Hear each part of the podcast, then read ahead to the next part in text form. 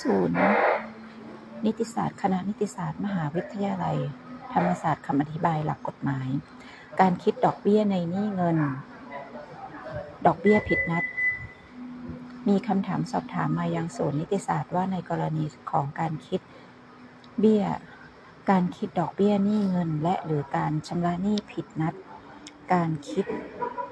อัตรา ดอกเบี้ยต้องคิดตามคำพิพากษา ที่ศาลได้กำหนดมาหรือไม่ในกรณีที่สู้คดีกันในศาลและศาลได้พิพากษามา หรือต้องยึดตามประมวลกฎหมายแพ่งและพาณิชย์เป็นหลัก ศูนย์นิติศาสตร์จึงได้จัดทำคำอธิบายในประเด็นดังกล่าวคำอธิบายหลักกฎหมายการคิดดอกเบี้ยในหนี้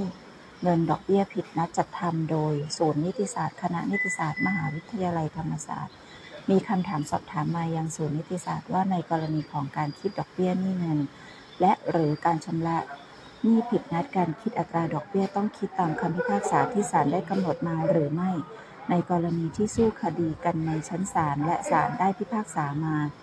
หรือต้องยึดตามประมวลกฎหมายแพ่งและพาณิชย์เป็นหลัก ศูนย์นิติศาสตร์จึงได้จัดทำคำอธิบายในประเด็นดังกล่าวรายละเอียดดังนี้ ประเด็นที่ 1 กฎหมายใหม่ ที่แก้ไขเรื่องอัตราดอกเบี้ย กับอัตราดอกเบี้ยผิดนัดของประมวลกฎหมายแพ่งและพาณิชย์ในพระราชกำหนด แก้ไขเพิ่มเติมประมวลกฎหมายแพ่งและพาณิชย์พศ 2560ดีได้กำหนดผลบังคับใช้ของกฎหมายใหม่ไว้ในมาตรา 6 เรื่องดอกเบี้ย และมาตรา 7 เรื่องดอกเบี้ยผิดนัดกล่าวคือ มาตรา 6 บทบัญญัติตามมาตรา 7 แห่งประมวลกฎหมายแพ่งและพาณิชย์ ซึ่งแก้ไขเพิ่มเติมโดยพระราชกำหนดนี้ให้ใช้แก่การคิดดอกเบี้ยที่ถึงกำหนดเวลาชำระตั้งแต่วันที่พระราชกำหนดนี้ใช้บังคับ แต่ไม่กระทบกระเทือนถึงการคิดดอกเบี้ยในระหว่างช่วงเวลาก่อนที่พระราชกำหนดนี้ใช้บังคับ มาตรา 7 บทบัญญัติ ตามมาตรา 224 แห่งประมวลกฎหมายแพ่งและพาณิชย์ ซึ่งแก้ไขเพิ่มเติม โดยพระราชกำหนดนี้ให้ใช้แก่การคิดดอกเบี้ยผิดนัด ที่ถึงกำหนดเวลาชำระตั้งแต่วันที่พระราชกำหนดนี้ใช้บังคับ แต่ไม่กระทบกระเทือนถึงการคิดดอกเบี้ยผิดนัด ในระหว่างช่วงเวลาก่อนที่พระราชกำหนดนี้ใช้บังคับ หากนี่ถึงกำหนดชำระในกรณีดอกเบี้ย หรือกรณีดอกเบี้ยผิดนัด ก่อนวันที่พระราช กำหนดนี้ใช้บังคับ มีผลใช้บังคับวันที่ 11 เมษายน 2564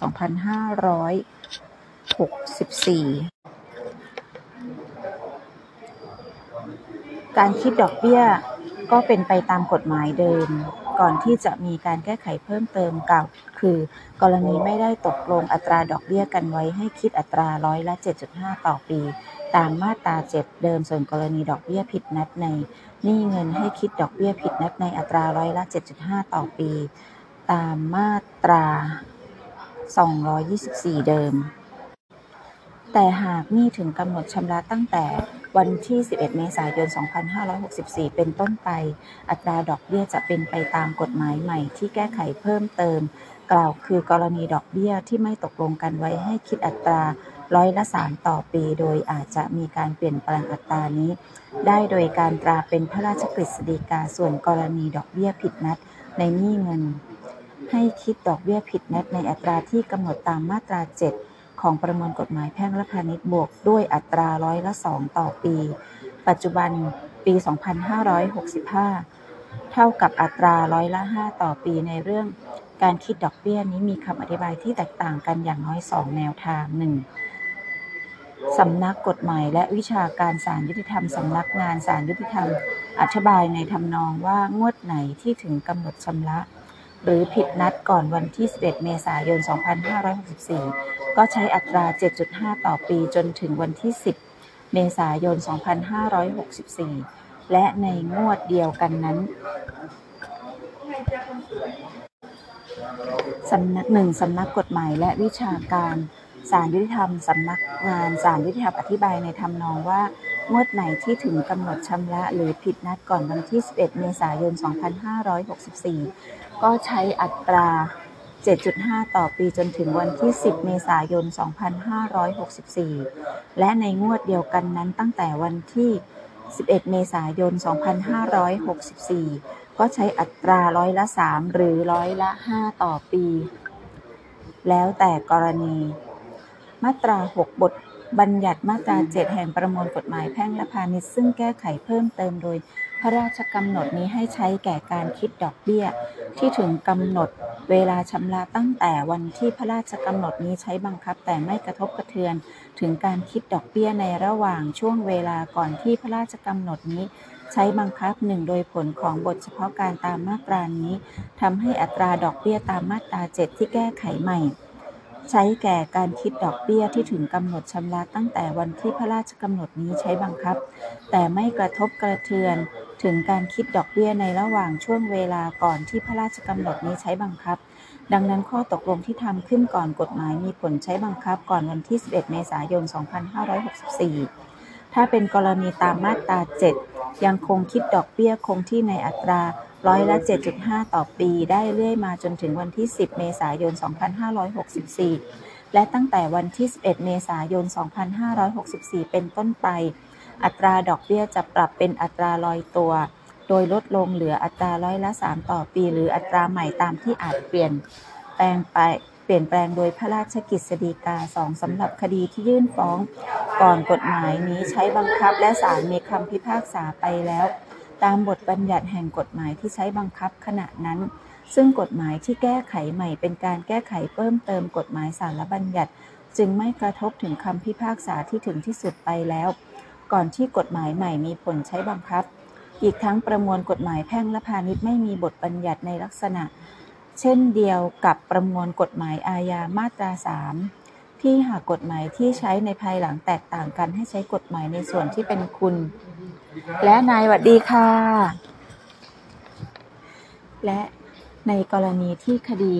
ถึงที่สุดแล้วให้ศาลกำหนดโทษใหม่ตามกฎหมายที่บัญญัติในภายหลัง ดังนั้นใน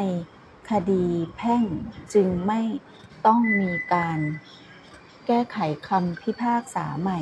โดยอัตราดอกเบี้ย และวิธีการคำนวณดอกเบี้ยตามที่ระบุในคำพิพากษาเป็นหนี้ตามคำพิพากษาที่บังคับคดีได้ต่อไป 2. รองศาสตราจารย์ดรมุนินพงษาปานอธิบายว่างวดไหนที่ผิดนัดก่อนวันที่ 11 เมษายน 2564 ก็ใช้อัตรา 7.5 ต่อปีตลอดสำหรับงวดนั้นๆ ในงวดที่ผิดนัดก่อนวันที่ 11 เมษายน 2564 ไม่ได้คิด อัตราดอกเบี้ยแบบ2อัตราเหมือนความเห็นแรก ประเด็นที่ 2 อัตราดอกเบี้ยปกติทั่วไปที่ไม่ใช่การผิดนัด มาตรา 7 เดิมถ้าจะต้องเสียดอกเบี้ยแก่กัน และไม่ได้กำหนดอัตราดอกเบี้ยไว้โดยนิติกรรม หรือโดยบทกฎหมายอันชัดแจ้ง ให้ใช้อัตราร้อยละ7ครึ่งต่อปี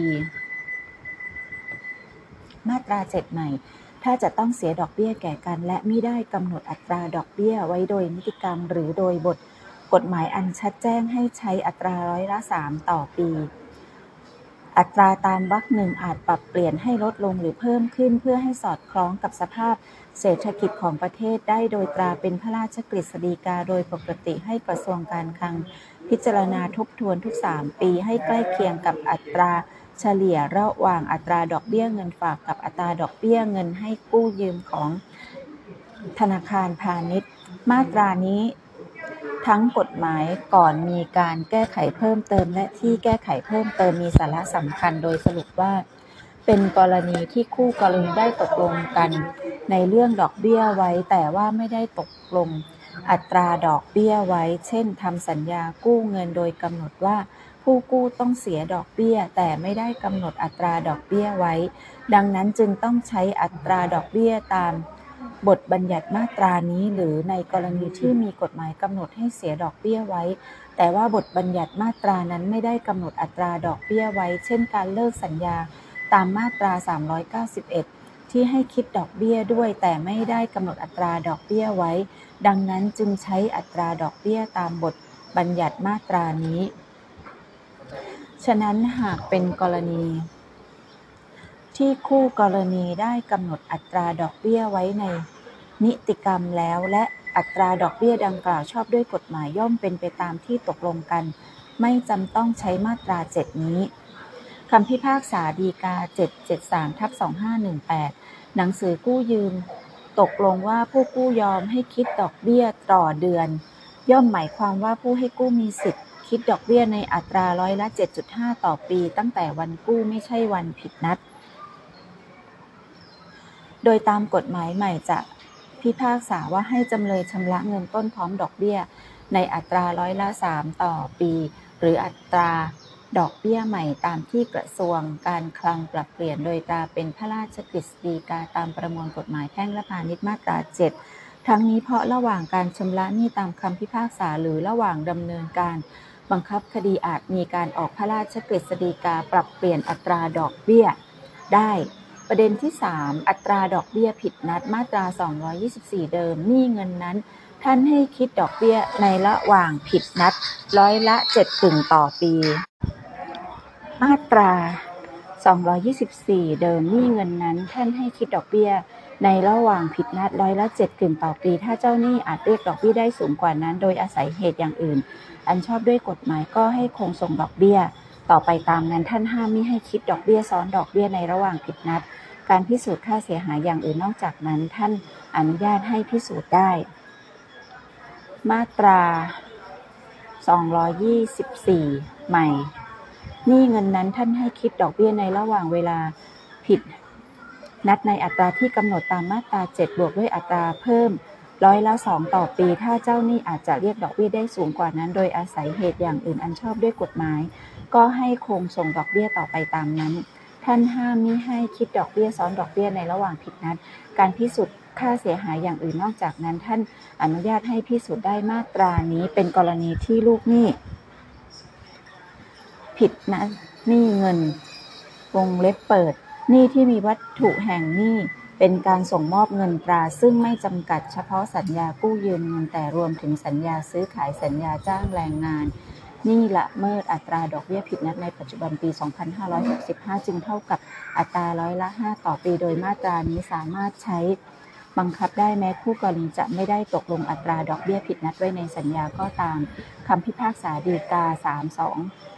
6ทับ25 34 สัญญาจำนอง ระบุไม่คิดดอกเบี้ยแก่กันแต่เมื่อไม่ถึงกำหนด และโจทย์มีหนังสือทวงถามและให้ไถ่ถอนจำนองแล้วจำเลยไม่ชำระจำเลยจึงตกเป็นผู้ผิดนัดต้องรับผิดชำระดอกเบี้ยในอัตราร้อยละ 7.5 ต่อปีนับแต่วันผิดนัดตามมาตรา 224 วรรคหนึ่งเดิม อย่างไรก็ดีหากเป็นกรณีที่คู่ กรณีตกลงอัตราดอกเบี้ยที่สูงกว่าอัตราร้อยละ 7.5 ต่อปี ก็สามารถทำได้ตามที่กฎหมาย ไม่ได้กำหนดห้ามไว้หรือกรณีที่กฎหมาย เฉพาะได้กำหนดอัตราดอกเบี้ยไว้แล้ว เช่น มีกฎหมายกำหนดเฉพาะให้ใช้กฎหมายเฉพาะนั้น เช่น พรบคุ้มครองแรงงาน มาตรา 9 พรบสถาบันการเงินมาตรา 4 ในกรณีที่ได้ตกลงอัตราดอกเบี้ยกันไว้ก็เป็นไปตามที่ตกลงกันในอัตราที่ไม่ขัดต่อกฎหมายเช่น คู่สัญญาทำสัญญากู้ยืมเงินโดยตกลง อัตราดอกเบี้ยร้อยละ 15 ต่อปี ก็บังคับตามเจตนาคู่สัญญาไม่ได้หมายความว่า เมื่อลูกหนี้ผิดนัดอัตราดอกเบี้ยจะลดลงเหลือร้อยละ 7.5 ต่อปี อัตรา 224 เดิม ในกรณีนี้เงินที่อัตราดอกเบี้ยตกเป็นโมฆะเพราะเกินอัตราที่กฎหมายกำหนดหากลูกหนี้ผิดนัดย่อมต้องชำระดอกเบี้ยผิดนัดตามมาตรานี้คำพิพากษาฎีกาที่ 7378ทับ2542จดคิดดอกเบี้ยเงินกู้จากจำเลยอัตราร้อยละ18 ต่อปี เกินอัตราที่กฎหมายกำหนดข้อตกลงเรื่องดอกเบี้ยจึงตกเป็นโมฆะมีผลให้โจทย์หมดสิทธิ์ที่จะเรียกดอกเบี้ย ตามสัญญากู้แต่เมื่อเป็นหนี้เงินจำเลยจึงต้องรับผิดชำระดอกเบี้ยอัตราร้อยละ 7.5 ต่อปี นับแต่วันผิดนัดตามประมวลกฎหมายแพ่งและพาณิชย์มาตรา 224 เดิม ประเด็นที่4คำพิพากษาไม่เกินคำขอ โดยหลักของการพิจารณาคดีแพ่ง ตามประมวลกฎหมายวิธีพิจารณาความแพ่งศาลต้องตัดสินตามคำฟ้องทุกข้อหาอันเป็นความประสงค์ของโจทย์ที่ระบุ มาจึงห้ามศาลพิพากษาเกินที่ปรากฏ โดยคำขอท้ายฟ้องที่ขอมาต้องสอดคล้องกับสภาพข้อหาและข้ออ้าง อันอาศัยเป็นหลักแห่งคดีที่สิบเนื่องมาจากกฎหมายสารบัญญัติ ถ้าหากโจทย์ไม่ได้ขอในเรื่องใดศาลจะพิพากษาให้ไม่ได้ เพราะเกินคำขอและไม่ได้กล่าวมาในฟ้อง ตัวอย่างเช่น กรณีโจทย์ฟ้องว่าจำเลยผิดสัญญาเช่าขอให้ขับไล่อย่างเดียวศาลจะพิพากษาให้ชดใช้ค่าเสียหายไม่ได้ กรณีโจทย์ขอให้จำเลยชำระหนี้เงินจำนวนหนึ่งศาลจะพิพากษาให้เกินกว่าที่ขอมาไม่ได้ แม้ว่าโจทย์จะมีสิทธิ์ก็ตาม เพราะว่าโจทย์อาจจะพอใจ แค่ในจำนวนที่ขอมาเท่านั้น อย่างไรก็ดีกฎหมาย ก็กำหนดข้อยกเว้น หลักพิพากษาไม่เกินคำขอไว้ในมาตรา 142 อนุ 1 ถึง อนุ 6 ในมาตรา 42 นี้มีกรณีที่เกี่ยวกับดอกเบี้ยคือมาตรา 142 อนุ 3 กับอนุ 6กำหนดให้ศาลมีดุลพินิจในเรื่องดอกเบี้ย ซึ่งศาลจะใช้หรือไม่ใช้ดุลพินิจนี้ก็ได้กล่าวคือ 4.1 มาตรา 142 อนุ 3 โจทก์ฟ้องขอชำระเงินพร้อมดอกเบี้ย ถึงวันฟ้อง ศาลจะให้จำเลยชำระดอกเบี้ยจนถึงวันที่ได้รับชำระเสร็จก็ได้ กรณีอนุมาตรานี้ดอกเบี้ยที่โจทก์ขอมาอาจจะเป็นดอกเบี้ยตามที่ได้ตกลงกันโดยนิติกรรม หรือดอกเบี้ยตามกฎหมาย ที่โจทก์มีสิทธิเรียกร้องก็ได้โดยการใช้ดุลพินิจนี้ศาลจะยังคงถืออัตราดอกเบี้ยที่โจทก์ขอมา ที่เป็นตามสัญญาหรือกฎหมายให้โจทก์มีสิทธิ์เรียกได้ สิ่งสำคัญคือ โจทก์จะต้องมีคำขอดอกเบี้ยนับจนถึงวันฟ้องเท่านั้น หากโจทก์ขอดอกเบี้ยมา แต่ว่าขอหรือคำนวณมาไม่ถึงวันฟ้องศาลจะใช้ดุลพินิจตามอนุมาตรานี้ไม่ได้คำพิพากษาฎีกาที่ 3356ทับ3358ทับ2ถึง 3358 ทับ2529 โจทก์ฟ้องขอดอกเบี้ยในค่าเสียหายนับแต่วันฟ้องจนกว่าจะชำระเสร็จ ศาลจะพิพากษาให้ดอกเบี้ยก่อนวันฟ้อง คือให้นับแต่วันละเมิดไม่ได้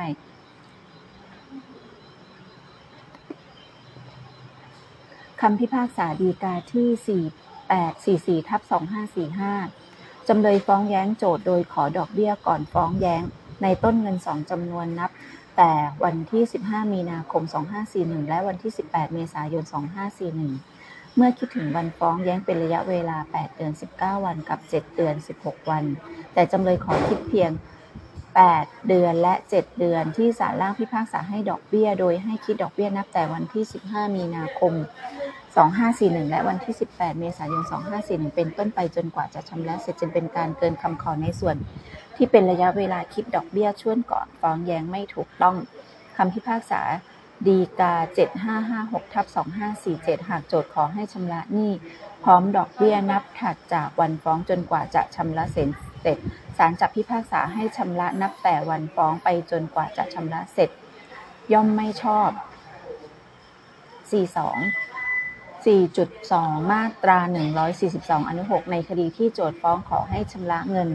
พร้อมด้วยดอกเบี้ย ซึ่งไม่ได้มีข้อตกลงกำหนดอัตราดอกเบี้ยกันไว้เมื่อศาลเห็นสมควร โดยคำนึงถึงเหตุสมควรและความสุจริตในการสู้ความหรือการดำเนินคดีศาลจะพิพากษาให้จำเลยชำระดอกเบี้ยในอัตราที่สูงขึ้น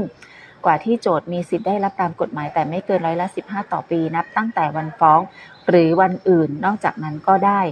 เป็นกรณีที่พฤติการเกิดขึ้นภายหลังเกี่ยวกับความสุจริตในการสู้คดีสิ่งสำคัญ คือโจทก์จะต้องฟ้องขอให้ชำระเงินโดยขอให้ชำระดอกเบี้ยด้วย แต่ไม่ได้มีข้อตกลงกำหนดอัตราดอกเบี้ยไว้ เช่น โจทก์ฟ้องให้ชำระหนี้เงินตามมาตรา 224 ศาลเห็นสมควรจะให้เกินกว่าอัตราร้อยละ 7.5 ต่อปีก็ได้แต่ต้องไม่เกิน 15 ต่อปีนับแต่วันฟ้องหรือวันอื่น เช่น วันที่ศาลมีคำพิพากษาเป็นต้น ดอกเบี้ยในอัตราที่สูงขึ้นดังกล่าวนี้ ให้นับแต่วันฟ้องหรือวันอื่นหลังจากนั้น อันเป็นส่วนของดอกเบี้ยในอนาคตเท่านั้น อัตราดอกเบี้ยในอัตราที่สูงขึ้นดังกล่าวนี้ ให้นับแต่วันฟ้องหรือวันอื่นหลังจากนั้น อันเป็นส่วนของดอกเบี้ยในอนาคตเท่านั้น ก่อนหน้านั้นให้ใช้อัตราดอกเบี้ยตามที่ขอมาในฟ้อง ซึ่งอาจจะขอมาต่ำกว่าที่ตนมีสิทธิ์ได้รับก็ได้ แต่ถ้าโจทย์ไม่ได้มีคำขอดอกเบี้ยมาเลยศาลจะให้ตามกฎหมาย จะให้ตามมาตรานี้ไม่ได้คำพิพากษาฎีกาที่ 8093ทับ2544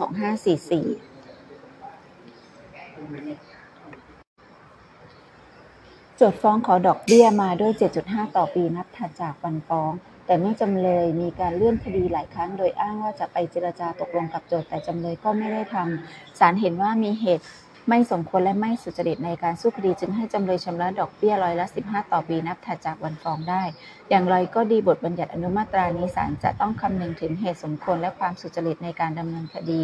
ประกอบด้วย ดังนั้นในหลายกรณีศาลจึงไม่ได้พิพากษาให้จำเลยชำระดอกเบี้ยในอัตราที่สูงกว่าที่โจทก์ขอมาคำพิพากษาฎีกาที่ 5590ทับ2548 การที่ผู้ตายมีส่วนประมาทในการทำละเมิด ย่อมเป็นเหตุให้จำเลยต่อสู้คดีเป็นธรรมดา และจำเลยก็ต่อสู้ตามสิทธิของตนไม่ปรากฏว่าดำเนินคดีไม่อย่างไม่สุจริต ที่ศาลอุทธรณ์ให้จำเลยรับผิดในดอกเบี้ยร้อยละ 7.5 ตามที่โจทย์มีสิทธิ์ได้จึงชอบแล้วคำพิพากษาฎีกาที่ 2963ทับ2545คำวินิจฉัยของศาลอุทธรณ์ไม่ได้วินิจฉัยถึงความไม่สุจริต ในการต่อสู้คดีแต่อย่างไร และไม่ปรากฏว่าจำเลยสู้ความโดยไม่สุจริต การที่ศาลอุทธรณ์พิพากษาแก้ให้จำเลยรับผิด ในอัตราดอกเบี้ยสูงกว่าที่โจทก์ขอมาในคำฟ้องย่อมไม่ชอบสวัสดีค่ะข้อสรุป ในเรื่องระยะเวลาของการบังคับใช้กฎหมายใหม่ เป็นไปตามที่พระราชกำหนดแก้ไขเพิ่มเติมประมวลกฎหมายแพ่งและพาณิชย์พศ 2564 กำหนดคือ พิจารณาเรื่องกำหนดนัดหรือผิดนัดก่อนวันที่ 11 เมษายน 2564 จะใช้อัตราดอกเบี้ยตามกฎหมายเดิมในกรณีที่ไม่ได้ตกลงกันไว้ หรือกรณีที่ไม่ได้มีกฎหมายกำหนด อัตราดอกเบี้ยไว้โดยเฉพาะกับตั้งแต่วันที่ 11 เมษายน 2564 เป็นต้นไป จะใช้อัตราดอกเบี้ยตามกฎหมายใหม่ กรณีอัตราดอกเบี้ยในเรื่องหนี้เงินจะพิจารณาว่ามีการตกลงกันไว้ตามนิติกรรม หรือมีกฎหมายกำหนดอัตราดอกเบี้ยไว้โดยเฉพาะหรือไม่ หากไม่มีจึงบังคับใช้อัตราร้อยละ 3 ต่อปีตามประมวลกฎหมายแพ่งและพาณิชย์มาตรา 7 แก้ไขใหม่ กรณีอัตราดอกเบี้ยผิดนัดจะพิจารณาว่า เป็นกรณีที่มีการคิดดอกเบี้ยได้สูง กว่าอัตราดอกเบี้ยผิดนัดโดยอาศัยเหตุ อื่นอันชอบด้วยกฎหมายหรือไม่หากไม่มีจึงบังคับใช้อัตราร้อยละ 5 ต่อปี ตามประมวลกฎหมาย แพ่งและผิดชนิดมาตรา 224 แก้ไขใหม่ เมื่อพิจารณาจากประมวลกฎหมายแพ่ง และพาณิชย์อันเป็นกฎหมายสาระบัญญัติแล้ว ก็ต้องพิจารณาประมวลกฎหมายวิธีพิจารณาความแพ่ง ที่เป็นกฎหมายวิธีสับบัญญัติประกอบกล่าวคือโดยหลักแล้วศาลจะพิพากษาเกินกว่าที่โจทก์ขอมาไม่ได้ เป็นเพียงข้อยกเว้นที่ให้ดุลพินิษศาลอาจจะใช้หรือไม่ก็ได้ ซึ่งศาลค่อนข้างจะใช้ดุลพินิษอย่างเคร่งครัด โดยโจทก์จะต้องขอมาในคำฟ้อง ให้เข้าเงื่อนไขของกรณีตามมาตรา 142 อนุ 3 หรือขอมาในคำฟ้อง และจำเลยมีพฤติการในการดำเนินคดีที่ไม่สมควร และไม่สุจริตตามมาตรา 142 อนุ 6 กล่าวโดยสรุปโดยหลักแล้วศาลจะพิจารณาเรื่องดอกเบี้ยตามกฎหมาย วงเล็บเปิดดอกเบี้ยชอบด้วยกฎหมายวงเล็บปิด และคำฟ้องของโจทก์โดยโจทก์อาจจะขอดอกเบี้ย มาในอัตราที่ต่ำกว่าที่ตนมีสิทธิ์ได้รับตามกฎหมาย ก็ได้ศาลก็จะพิพากษาตามที่โจทก์ขอมา แต่จะไม่สามารถพิพากษาเกินคำขอวงเล็บเปิด แม้โจทก์จะมีสิทธิ์ได้รับมากกว่าที่โจทก์ขอมาก็ตามวงเล็บปิด ซึ่งเป็นไปตามหลักของปวิแพ่งมาตรา 142 เว้นแต่จะเข้าข้อยกเว้น ตามมาตรา 142 อนุ 3 กับอนุ 6 ที่เปิดช่องให้ศาลสามารถใช้ดุลพินิษจะใช้หรือไม่ใช้ก็ได้ในเรื่องระยะเวลาของการคิดดอกเบี้ยที่จะขยายเวลา ขยายระยะเวลาไปมากกว่าที่โจทก์ขอมาตามเงื่อนไขของมาตรา 142 อนุ 3 หรืออีกฝ่ายมีเหตุ ไม่สมควรและไม่สุจริตในการต่อสู้คดีศาล ก็อาจจะเพิ่มอัตราดอกเบี้ยให้เกินกว่าที่โจทก์ขอมาตามมาตรา 142 อนุ 6 แต่เพิ่มได้ไม่เกินร้อยละ 15 ต่อปี วงเล็บเปิดข้อยกเว้น ทั้งสองประการนี้ศาลค่อนข้างเคร่งครัดในการใช้อ้างอิงเอ่อในการใช้ดุลพินิจวงเล็บปิด อ้างอิงหนึ่งพระราชกำหนดแก้ไขเพิ่มเติมประมวลกฎหมายแพ่งและพาณิชย์พศ 2546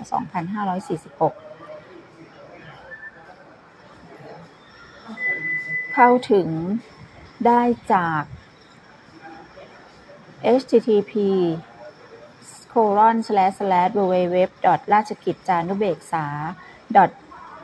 sc soc go th สองมาตราสองพระราชบัญญัติให้ใช้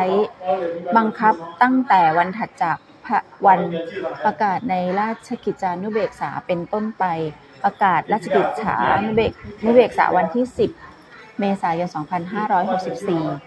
3. สำนักกฎหมายและวิชาการศาลยุติธรรม สำนักงานศาลยุติธรรมอาคาร เลขที่สย016 ทับว411 ข้อพิจารณาพระราชกำหนดแก้ไขเพิ่มเติมประมวลกฎหมายแพ่งและพาณิชย์ พศ 2564 6 เข้าถึงได้จาก 4. มุนินพงษาปานเสวนาสนทนาปัญหากฎหมาย กับรองศาสตราจารย์ ดร มุนินพงษาปานเรื่องอัตราดอกเบี้ยตามกฎหมายที่แก้ไขนาทีที่ 48.53 ถึง 49.55 เข้าถึงได้จาก Facebook วิดีโอสนทนาปัญหากับรองศาสตราจารย์ ดร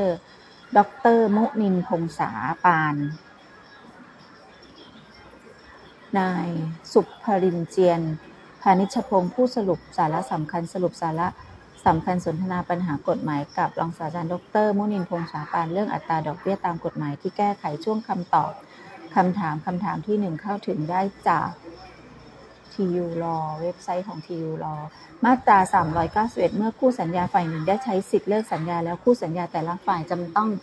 ให้อีกฝ่ายหนึ่งได้กลับคืนสู่ฐานะดังที่เป็นอยู่เดิม แต่ทั้งนี้จะ ให้เป็นที่เสื่อมเสียแก่สิทธิของบุคคลภายนอกหาได้ไม่ ส่วนเงินอันจะต้องใช้คืนในกรณีดังกล่าวมาในวรรคต้นนั้น ท่านให้บวกดอกเบี้ยเข้าด้วย คิดตั้งแต่เวลาที่ได้รับไว้ส่วนที่เป็นการงานอันได้กระทำให้และเป็นการยอมให้ใช้ทรัพย์สินนั้น การที่จะชดใช้คืน ท่านให้ทำได้ด้วยใช้เงินตามควรแก่ ควรค่าแห่งการนั้น ๆ หรือถ้าในสัญญามีกำหนดว่าให้ใช้เงินตอบแทนก็ให้ใช้ตามนั้น การใช้สิทธิเลิกสัญญานั้นหากระทบกระทั่งถึงสิทธิเรียกร้องค่าเสียหายไม่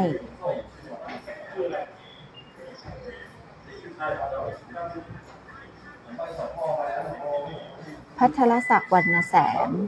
หลักกฎหมายนี่โสพลรัตนากรคำอธิบาย กฎหมายลักษณะนี่พัทรศักดิ์วรรณแสง โสพลรัตนากร มุนินพงษาปานสรุปเสวนา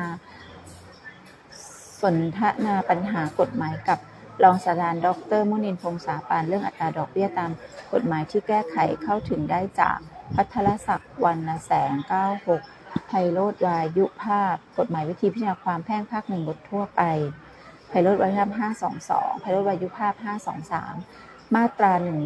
142 คำพิพากษาหรือคำสั่งของศาลที่ชี้ขาดคดี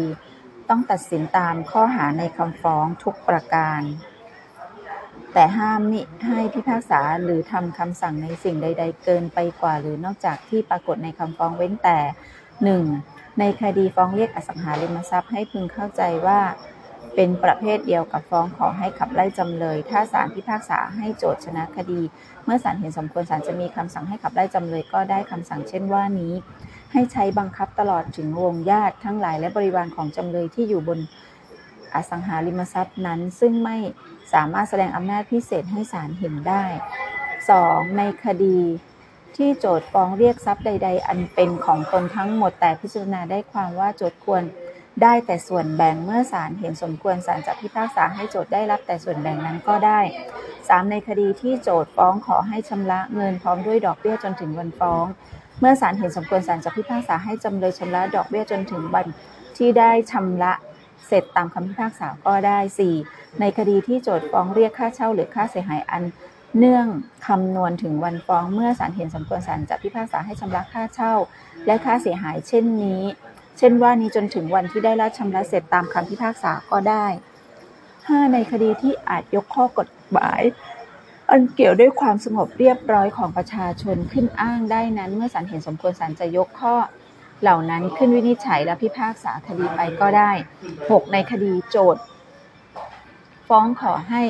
ชำระเงิน